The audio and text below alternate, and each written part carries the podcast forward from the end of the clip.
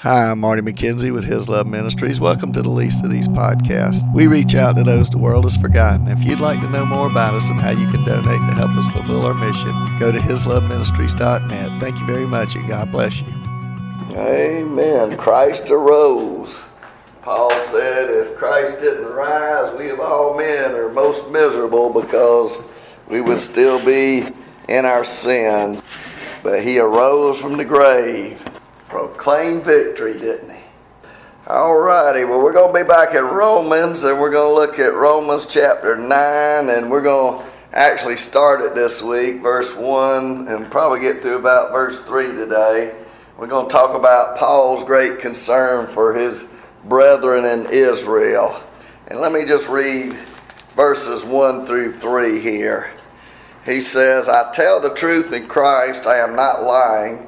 My conscience also bearing me witness in the Holy Spirit that I have great concern and continual grief in my heart. I have great sorrow, excuse me, and continual grief in my heart. For I could wish that I myself were accursed from Christ for my brethren, my countrymen, according to the flesh. Let's stop right there. So, remember the book of Romans is really summed up in chapter 1 and verse 17, where he talks about the whole section there, verse 16 says, He is not ashamed of the gospel, for it is the power of God and the salvation for everyone who believes, right? He said, For the Jew first and also the Greek. And then he says, For in it the righteousness of God is revealed from faith to faith, as it is written, the just shall live by faith. And we said, really, that word, when you get to verse 17, it says, For in it the righteousness of God is revealed. Uh, the way the tense of the verb is, it can be really understood as in it the righteousness of God is constantly being revealed. It's not just one time, but always, constantly. And he says, from faith to faith, it's just by sheer faith that just shall live by faith. And we talked about how that is written four different times in the book of the Bible, right? That just shall live by faith. And of course, we got a whole chapter in Hebrews chapter 11 that talks about faith. Remember, the first three chapters are really the, the section on condemnation. What happens is Paul says everybody's guilty before God. And he finishes it up in that last section of chapter 3, verses 10 through 20, and he says that none's good, none good, none good. And he says that this is all said and done that, that every mouth may be stopped and God may be declared just and holy. And then he goes on, chapter 4 begins to tell us how David, first of all, Abraham was saved by faith, who was the great patriarch, and he was a great man. And a lot of people thought he just didn't even never sin, but we know that he lied a couple of times at least about his wife and he, he was not a, he, he was a sinner, just like all of us, right? But David, he was a, he was a great man of God, but we know that he committed a lot of sins. He committed two sins that were worthy of death, right? Adultery and then uh, allowing Uriah the Hittite. He had him basically killed, a bunch of other people when he put them on the front of the line. And so we talked about how they were saved by faith. And then chapters 5 and 6, really, chapter 5 talks about our security in Christ, that once we've been saved, we cannot lose our salvation.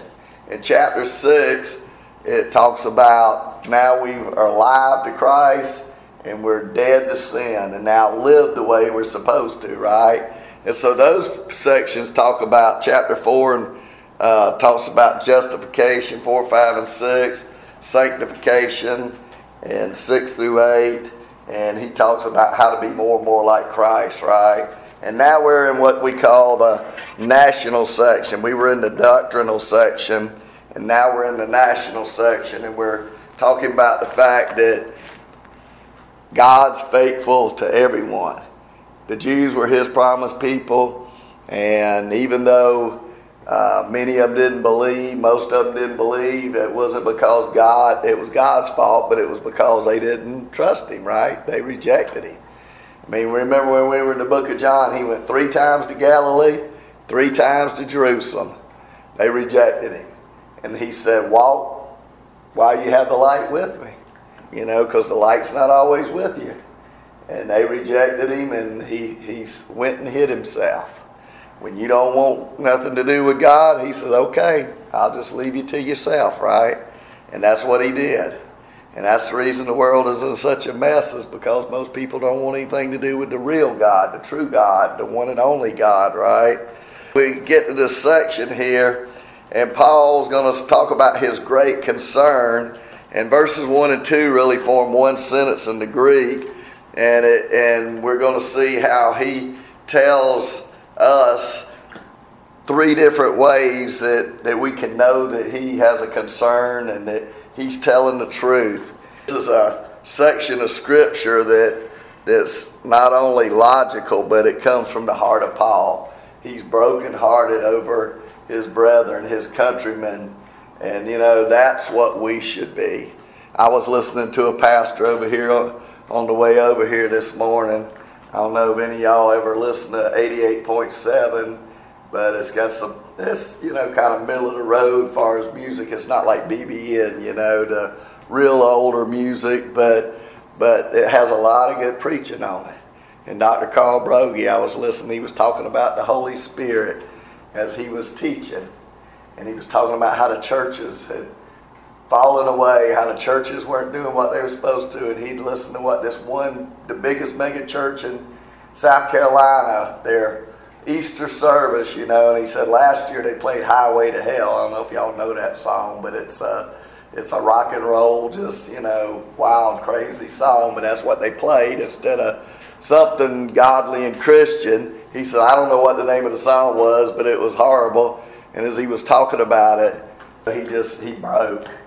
And you could just hear him trying to control his voice for about 30, 40 seconds. He just about broke down and cried, you know, as he had a heart for, you know, people. And it's sad to see people do what they do and go to hell and do all the things they do to their life. And that's what Paul's got going on here. He's watching his fellow countrymen, his, his Jewish brethren, and he's watching them and he's watching them reject Christ and he's watching how badly they've gone into sin and all the things they're doing and continue to do and have done for, for centuries. And then he, his heart is broken over that. But yet they consider him an enemy because they think he's teaching some new doctrine, some new way of instead of what God originally said. But as Paul says twice in the book of Acts, he's teaching nothing new. But he's teaching what was foretold in the Holy Scriptures all the way in the past, right? And he quotes scriptures to prove that. As we get to this section, Paul ended on that high note at the end that nothing shall separate us from the love of God. And there's this big high note of joy and exaltation and, and great just wonder and amazement at how great God is. And then all of a sudden we get to chapter 9 and uh, he's broken. He's in tears over his countrymen and his people. This is, remember, we said it was a continuation of the rest of the book because the people were saying, hey, if the Jews have been set aside now, and the Gentiles are God's people now, and all of them are being saved, what about the Jews? And Paul's going to say the reason y'all are set aside is because y'all wanted to be set aside. And this is God's plan. He knew that was what was going to happen. And until the fullness of the Gentiles comes in, the Jews will be set aside. And because they did not want to hear the truth. And so Paul talks about three things that bear witness to his great sorrow and his grief. First of all, his witness, he tells the truth in Christ, right? And he also says, My conscience also bearing witness. And he also has the Holy Spirit. So he has Christ and the Holy Spirit, two members of the Trinity that can witness to his, his heart. And then he has his conscience. And we're going to talk a little bit more about those things. We're going to break them down just a little bit. But remember, Paul often made that statement I tell the truth in Christ. I am not lying. I'll just read one of them. He says, Philippians, excuse me, Galatians 1:20. Now concerning the things which I write to you, indeed before God I do not lie. And then he talked to another one where God is his witness, and he said in Philippians 1:8, For God is my witness, how I long for you with all the affection of Jesus Christ. And then he begins to talk about how, you know, Christ is his witness, but then he says, My conscience also bearing witness. I mean, you could call on nobody else greater than Christ to be your witness, right? And so he calls on Christ as his witness, but then he talks about his conscience. And, you know, we all have a conscience. And remember, we talked about that in Romans chapter 2, and it said that we know in chapter 1 that there's a God because of what? Creation, right? But we also know there's a God because of our conscience. But we can have a good conscience. I'll talk about all the kind of consciences we can have. What happens is when we're young, you know, we have a we have a conscience from God. But then as we grow older, what happens? We can mess up our conscience, right? But when we're young, like I said, I remember the first time I had a BB gun and I shot a little bird and I felt bad about it. You know, if you did something, you stole something, you did something bad, you know, and then you, you feel bad about it. But as you get older, you know, this is what happens to these people in the jails and the prisons. They start out maybe stealing a piece of gum and then they get to where they're hurting people and do all kinds of things and it doesn't bother them anymore. Because the worse they do, the more they do, the more they mess up their conscience, right? But Paul talks about his conscience, and this is really, to begin with, is kind of a spirit led moral sense that each and every one of us has inside of us, because Paul talked about that in Romans 2 that our conscience bears witness, it either accuses us or else it excuses us, depending upon what kind of a conscience we have, right? And so I'll just read a couple of kinds of consciences. I won't read all these verses I had written down here. But we there's a pure conscience. Uh, Paul says, I thank God whom I serve with a pure conscience. 1 Timothy 1.19, he says, having faith and a good conscience. Colossians 8 7, he says, their conscience being weak is defiled. 1 Timothy 1.15, it says their consciences are filed. You know, so there was a weak conscience, but that defiled their conscience, and now they have just a plain defiled conscience. And then he says they also have a, here's the worst one of all 1 Timothy 4 2, speaking lies and hypocrisy, having their own conscience seared with a hot iron.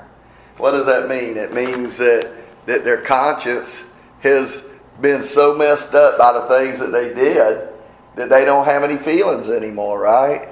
And that's the bad thing. And that's how these people that do all these really horrible things that we see on TV, you know, like the son of Sam, and some of these people have done some really horrible things. How can they do that?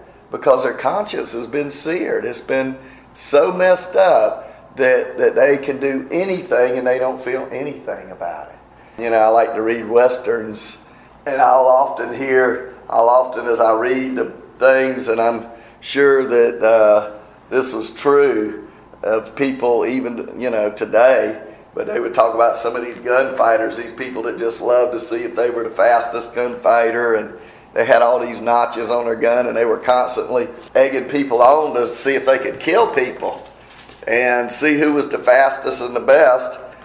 You would hear, you would read about them saying that they'd look into people's eyes and there was a coldness, that there was nothing there, there was a deadness in the eyes. That comes from a from a defiled, uh, seared and defiled conscience. That there's just nothing in there, you know, that people can do anything to anybody, and it doesn't bother them. Paul says in Hebrews 10:22, "Let us draw near with a true heart and full assurance of faith, having our hearts sprinkled from an evil conscience, and our bodies washed with pure water." When we get saved, He removes our evil conscience. And so Paul had a divine call from God. He was an apostle. He had uh, came in divine authority, and you know what? He says that he had great sorrow and continual grief in his heart. And then listen what it says in verse 3. I mean, he had great sorrow and what? Continual grief, not just occasional grief, but continual grief, right? This is something Paul lived with all the time. And then, even as we get to verse 3, he says, For I could wish that I myself were accursed from Christ for my brethren, my countrymen, according to the flesh. And this is where I want to spend the bulk of my time today. But what Paul says here is he would even be willing to be cut off from Christ for their sakes. He'd be willing to go to hell for his brethren's sake. And remember, this says, notice what it says, for I could wish. Because what did Paul just get through saying in chapter 8? Nothing can separate us from the love of God, which is in Christ Jesus, right? And he knows that once he's saved, he can never give himself up for somebody else. But he says, I could wish if it were possible, if there was any way possible, I'd be willing to go to hell for these people. You know, remember what he says in Philippians chapter 1, verse 22 and to 24? He was willing to stay out of heaven for the sake of the saved in Philippians 1 22 to 24, but he was willing in Romans 9 to go to hell for the sake of the lost. He says here in Philippians 1 22, but if I live on in the flesh, this will mean fruit for my labor, yet what shall I choose? For I am hard pressed between the two, having the desire to depart, depart, be with Christ, which is far better. Nevertheless, to remain in the flesh is more needful for you. So, what does he say here? You know what? I'd like to go to heaven and be with Christ, but I need to stay here with you, right? And so, Paul really is has a great heart for people. When he looked at Christ, he rejoiced, but when he looked at the people of lost people of Israel, he wept. And like Moses, he was willing to be cursed and separated for the sake of his brethren. Let's talk about Moses just for a little bit. We want to compare Paul to Moses a little bit. Remember in the story of Exodus chapter 32 and and Moses, verse 32, he goes up on the mountain and and he's God's given him the Ten Commandments and as he's giving him the Ten Commandments, written them down on a stone with his finger, and he tells Moses, Go down, your people are sinning. And they're down there committing all kinds of sexual immorality and all kinds of things, and they're just sinning horribly. And Moses goes down and he throws the tablets down and he busts the tablets and finds out that, that, that they're worshiping this calf, and his brother Aaron makes this calf, and he says, You know, this is your God who brought you out of Egypt. This is your God who, who set you, you know, took care of you. And they're worshiping this golden calf with all the gold that they took from the Egyptians when they left that God gave them so they'd have something, right? To show them how great they were. They just basically plundered the Egyptians It'd be like walking down the street and everybody and their brother just started handing you their gold because you were God's people, right? And say, Here, you take my money. Here, let me go to the bank and give you some money. And that's what they did. And they just plundered them and they used that very same gold that God gave them to create an idol. And so Moses, he goes back to God and he says, Yet now, if you will forgive their sin, but if not, I pray, blot me out of your book which you have written. And the Lord said to Moses, Whoever sinned against me, I will blot, I will blot him out of the book. God said in Exodus 32, verse 10, Now leave me alone that my anger may burn against them, that I may destroy them, and then I will make you into a great nation, right? And think about this Moses had an opportunity to be the next Abraham, right? You know, God created a nation out of Abraham. And instead of instead of saying, Yes, God, destroy these people, make me another nation. He says in verse 11, Why should your anger burn against your people, whom you brought out of Egypt with great power and a mighty hand? Uh, one guy said it would almost be funny if the situation wasn't so serious and so grim. But he said, Moses speaks, God speaks to Moses about your people, and Moses is speaking to God of your people. It's like, you know, when you you know, when you were younger and your kids were growing up and child's messing up and you say to your husband or your wife, you know, what if you're a man, you say to your wife, honey, say, your child is over there doing a lot of bad stuff. And she said, What do you mean, my child? That's your child, you know. and, you know, we always blame the other one that it's their fault, right? And that's kind of what was going on here. God was saying, Your people, Moses, are sinning. And Moses is saying, God, your people, these are your people. Neither one of them really wanted to claim them, right? what did Moses do? He pleaded with two arguments. He says, What will the Egyptians say if you destroy them? They will say you brought them into the, into the desert with evil intent only to do them harm. And then, second of all, he says, What about your covenant with Abraham, Isaac, and Jacob? You promised to make their descendants numerous and their inheritance forever. You cannot break your covenant. And so God heard, and for the moment, judgment was temporarily restrained. And so Moses goes down and he deals with the people in the sin. And possibly this is what happened. We don't know exactly. But Moses, he goes down during the night. Maybe he's praying and crying out to God, and he's just sitting there. And then maybe sometime during the night, an idea came to him. And he says, you know, he, he thought possibly about the sacrifices that they had made and, and the, the Passover sacrifice and how the lamb had to die and how they were they were doing these sacrifices now. And maybe he was thinking that, you know, God could take somebody else in place of these these sinful people. And so maybe when he goes down, goes back up on the mountain the next day, and he goes before God and he goes up there to the top and he begins to speak to God and say, you know, God, I'll die in the place of these people.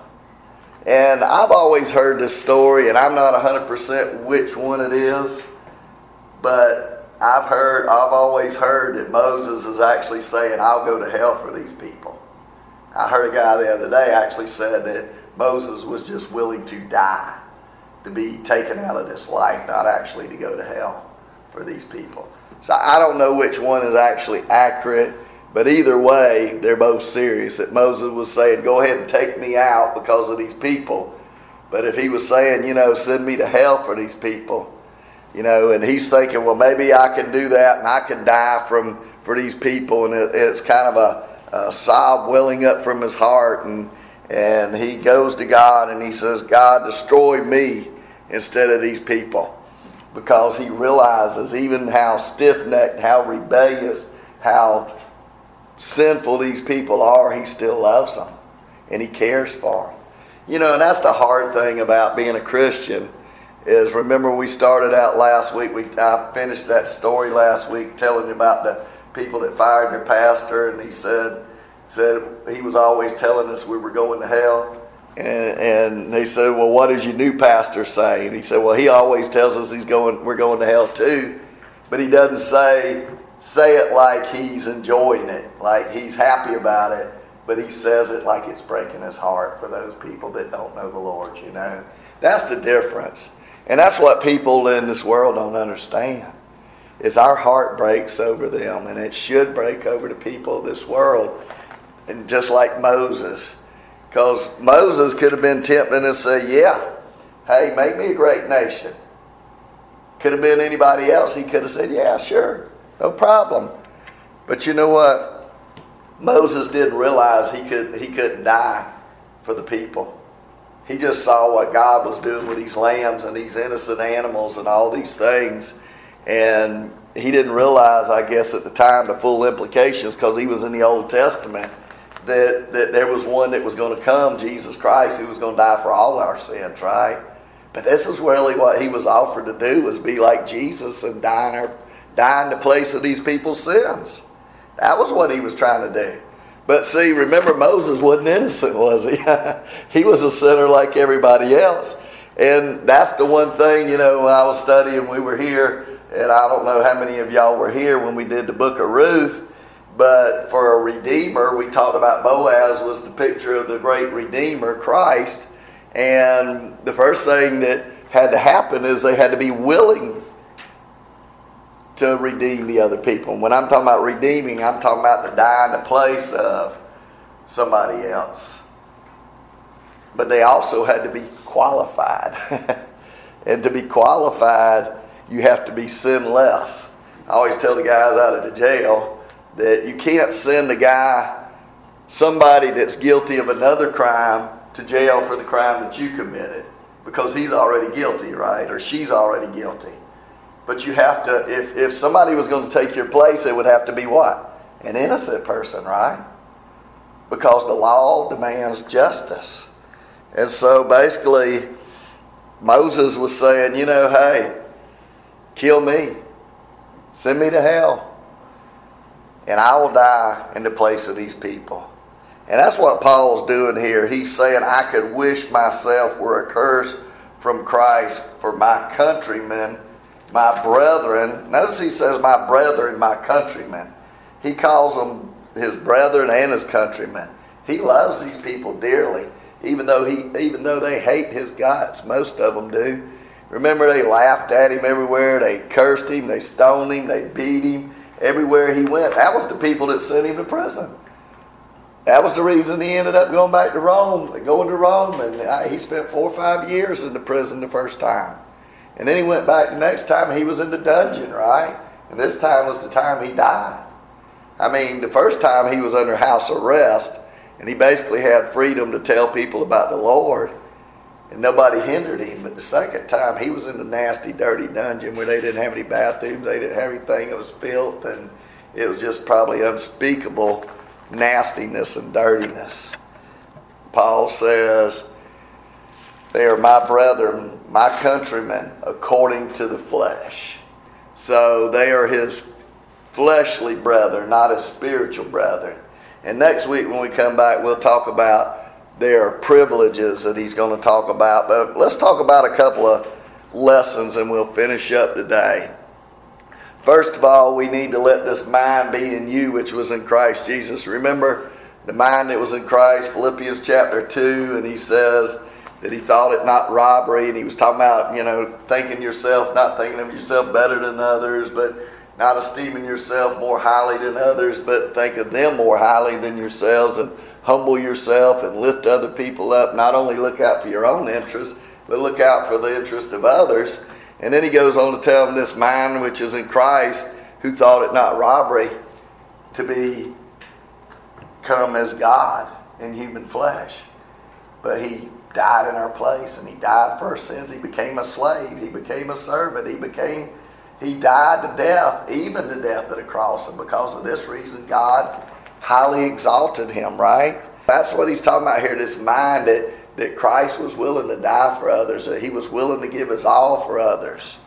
And we should be willing to be soul winners. And so there's some thoughts, there's some questions I want to say to each and every one of us, myself included. Do we anguish or sorrow over other people? Do we sorrow, do we have sorrow for those who do not know Jesus Christ? and therefore are perishing without him. And one man says, I'm afraid that most of us do not. Why is that? It's because we do not believe. Is it because we do not believe we're, they're perishing? Because we do not believe the gospel? Probably it is because we are not very much like Jesus. Do we spend a lot of time with Him? Do we think of spiritual things? You know, we should have the heart of Jesus what was that verse? I'm trying to remember. It was Matthew 14, I think, and it says that Jesus saw the people and he was brokenhearted and he had compassion on them, right? Because they were like sheep without a shepherd. Not only should we sorrow for sinners that we don't know, but you know what? We should sorrow over those that are closest to us, the members of our family. Do the people in our family know the Lord? From the littlest kid, whether it's grandkids or great grandkids, all the way up to our children, do, do they know the Lord? And husbands would grieve over unsaved wives, and parents over children, children over parents. If we would grieve for the members of our extended families and neighborhoods, do we anguish over those who are our enemies? This remember Paul's these are Paul's enemies, right? The Bible says, Bless those who curse you and despitefully use you and pray for them. And so Paul's sorrow was for those who absolutely hated him. You know, the Bible says we back a couple of chapters, about four chapters in Romans chapter 5, verse 10, it says that God died for us while we were yet enemies and sinners. He loved us even while we were his enemies. I know it's hard sometimes to look at these people that are so different from us, these people that are so horribly living live so horribly and just to get past the fact of the way they look, the way they act, the things they do, and remember that all of those things that they're doing are really manifestations of a sick and lost heart, you know. And sometimes we, you know, we look at them and we just begin to see them as things instead of people who are trying to find satisfaction somehow. You know, that's really what these people are doing.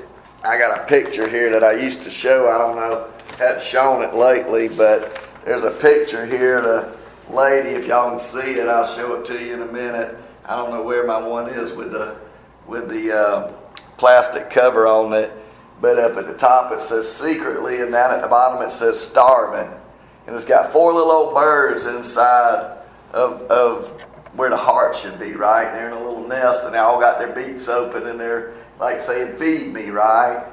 And I don't know if y'all remember the the great mathematician Pascal said that every man, woman, boy, and girl has a God-shaped vacuum in their heart, and we try to fill it with the things of this world, looking for satisfaction, right?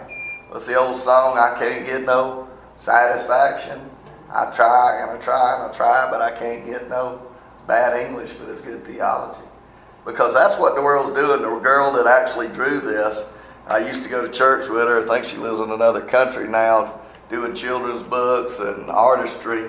But she says that I was out chasing men and drinking and drugging and doing all these things, and I was always drawing these pictures with a hole where my heart was at.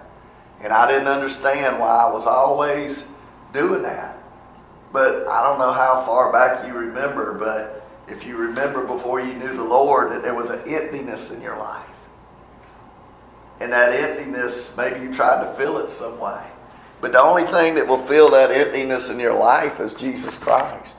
She said, When I came to the Lord, I realized that that was the problem. And the emptiness was gone. What did Jesus say? I am the bread of life. I am the living water. He says, Whoever drinks of me will never thirst again, right? Whoever eats of me will never hunger again.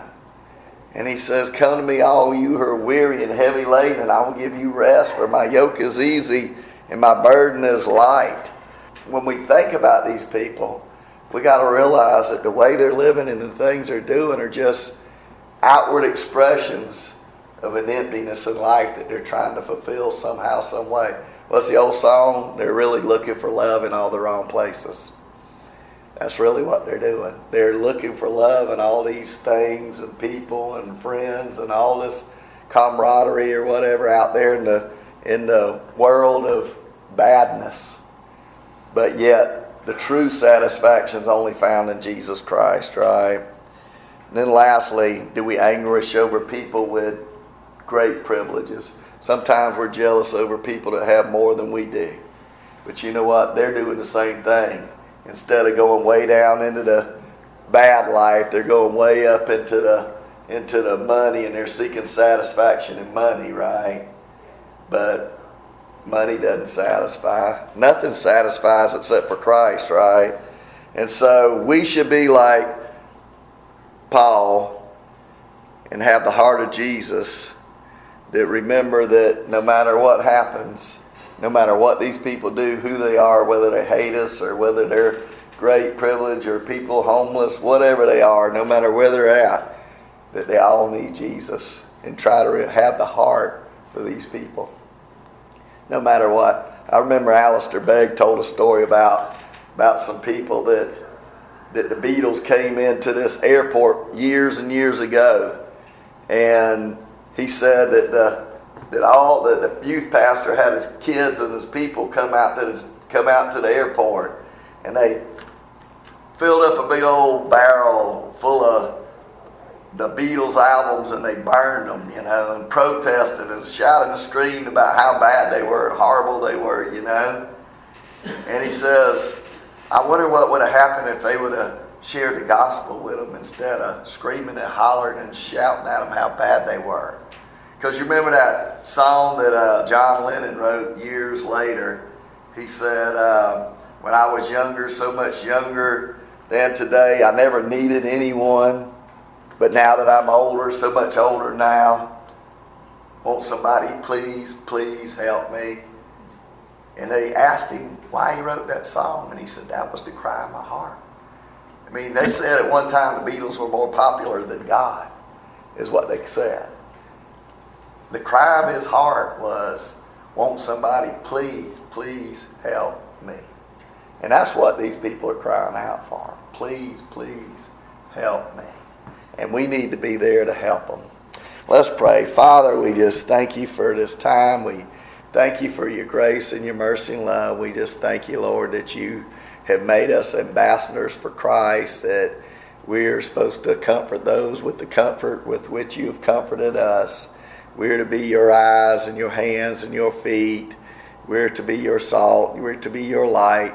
Lord, you said to go into Jerusalem and Judea and Samaria and the uttermost parts of the earth, making disciples, telling others about you, who you are, and what you can do for them as far as salvation, Lord, and baptizing them in the name of the Father and the Son and the Holy Spirit. And you said, Lo, I am with you always, even unto the end of the ages. We want to give you all the praise and the honor and the glory. In Jesus' name, amen.